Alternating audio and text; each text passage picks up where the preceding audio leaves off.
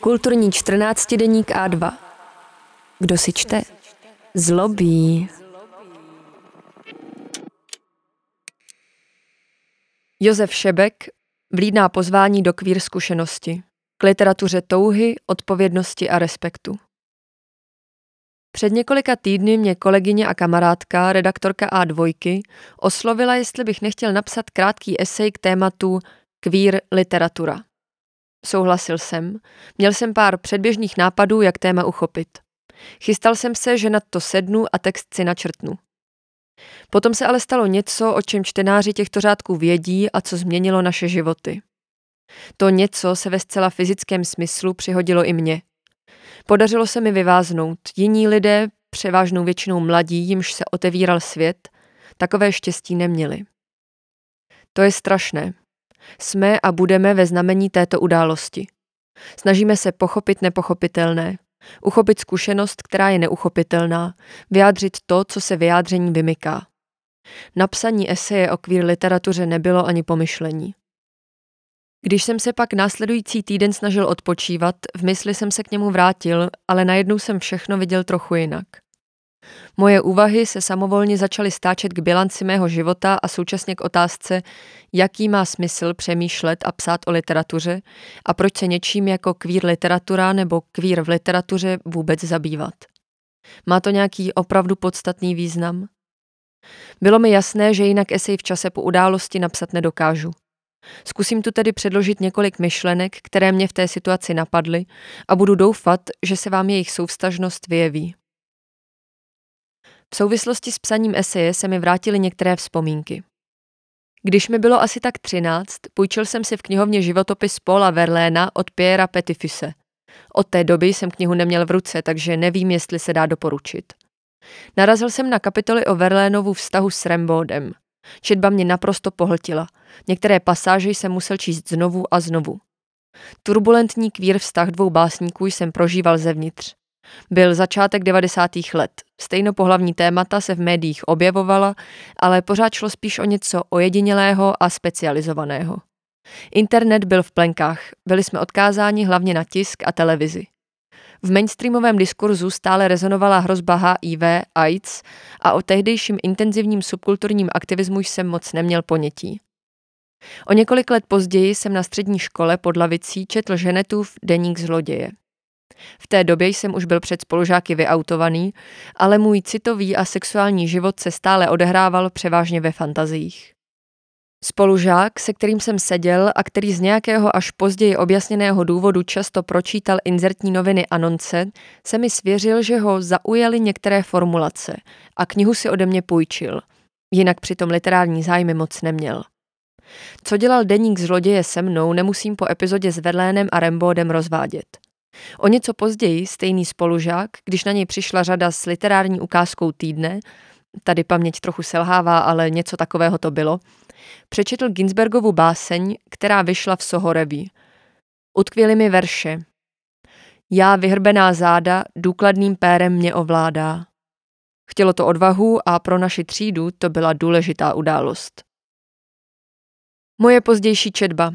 Oscar Wilde, Jiří Karásek, André Žít, Ladislav Fuchs, Richard Weiner, Aldo Bůzy, Dominik Fernandez, Václav Jamek.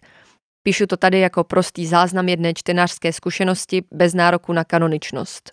Pak Marcel Proust, Gertrude Stein, Julien Green, Witold Gombrovič, Alan Hollinhurst a mnoho dalších autorek a autorů, nedávno Eduard Louis, nebo opožděně, ale přece Václav Bauman. O některých z nich jsem mezi tím sám psal – z horlivého zájemce o literaturu jsem se totiž stal jejím studentem a nakonec se jí zabývám profesně a učím ji na vysoké škole. Moje čtení prošlo dost radikálními proměnami, ale něco přetrvává. Co to je? To, že vyjádřená touha, myšlení a cítění jsou v textech uvedených autorů nějak taky moje. Někdy jde i jen o kombinaci subtilních náznaků a biografie autora. Často jsou tyto texty nějakým způsobem jiné, Mají zvláštní obraznost, rytmus, nejde to popsat obecně.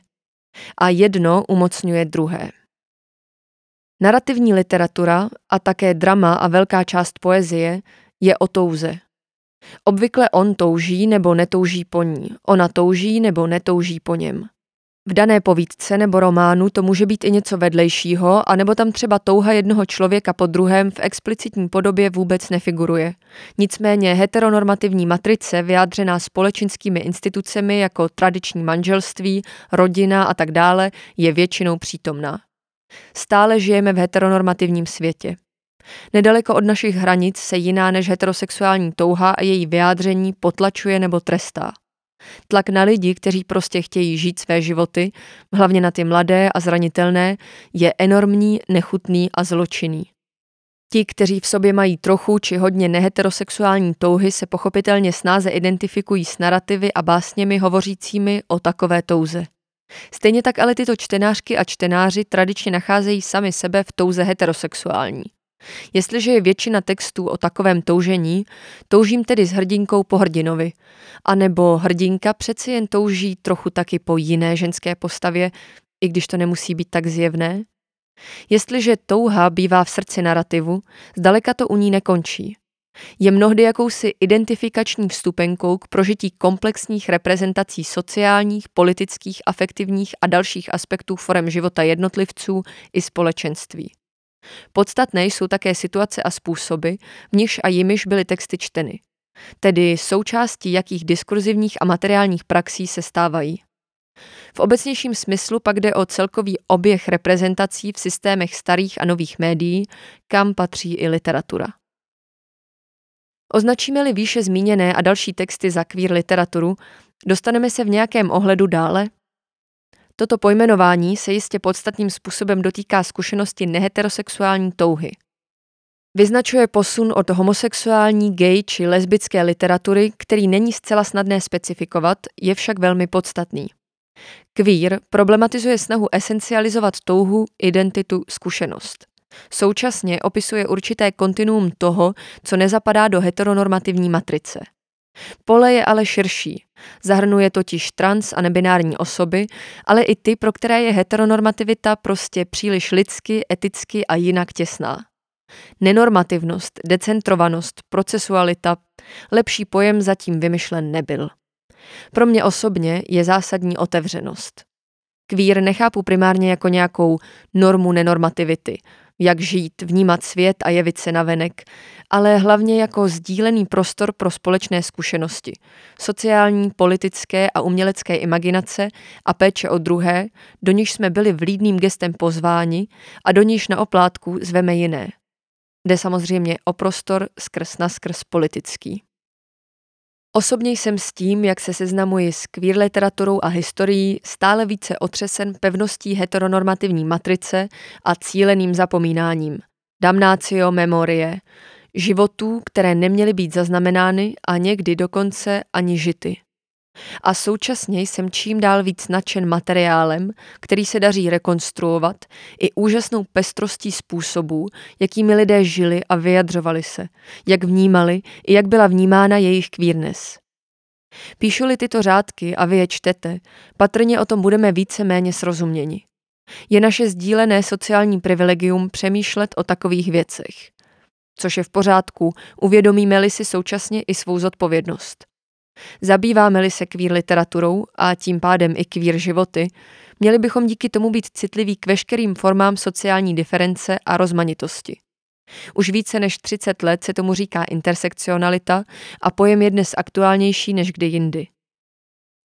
Nesmíme však zapomínat také na to, že zkušenost útlaku nikomu nedává právo cítit se výjimečně a nadřazeně. Traumatické zkušenosti je naopak třeba empaticky přetavit v respekt nejen ke všem formám jinakosti, ale v principiální rovině prostě ke všem. Musíme ve společnosti aktivně šířit respekt a úctu k druhému, protože právě těch se v naší době a společnosti stále nedostává.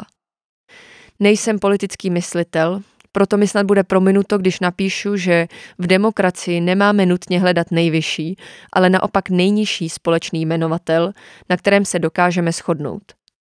Jsme-li přesvědčeni o určitých hodnotách, které současnou demokracii rozvíjejí, je naší povinností snažit se je vstřícným a srozumitelným způsobem propagovat a vysvětlovat.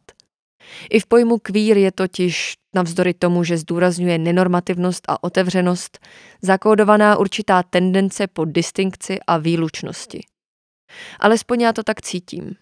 Taková tendence však podle mě míří proti hlubokému étosu tohoto pojmu samého. Před rokem jsem do A2 přispěl esejem o autofikci. Název citoval dnes emblematického queer autora Eduarda Louis. Když píšu tyhle řádky, pláču. Vyprávějící subjekt v nich tematizuje svůj osobní přerod. Když jsem začal v čase po události koncipovat tento text, zděsil jsem se, že mohlo jít o prorocká slova. Ve chvíli, kdy píšu tyhle řádky, ale nepláču, protože se snažím dát dohromady několik jednoduchých myšlenek, které jsem si v tomto nesmírně bolestném momentu ujasnil.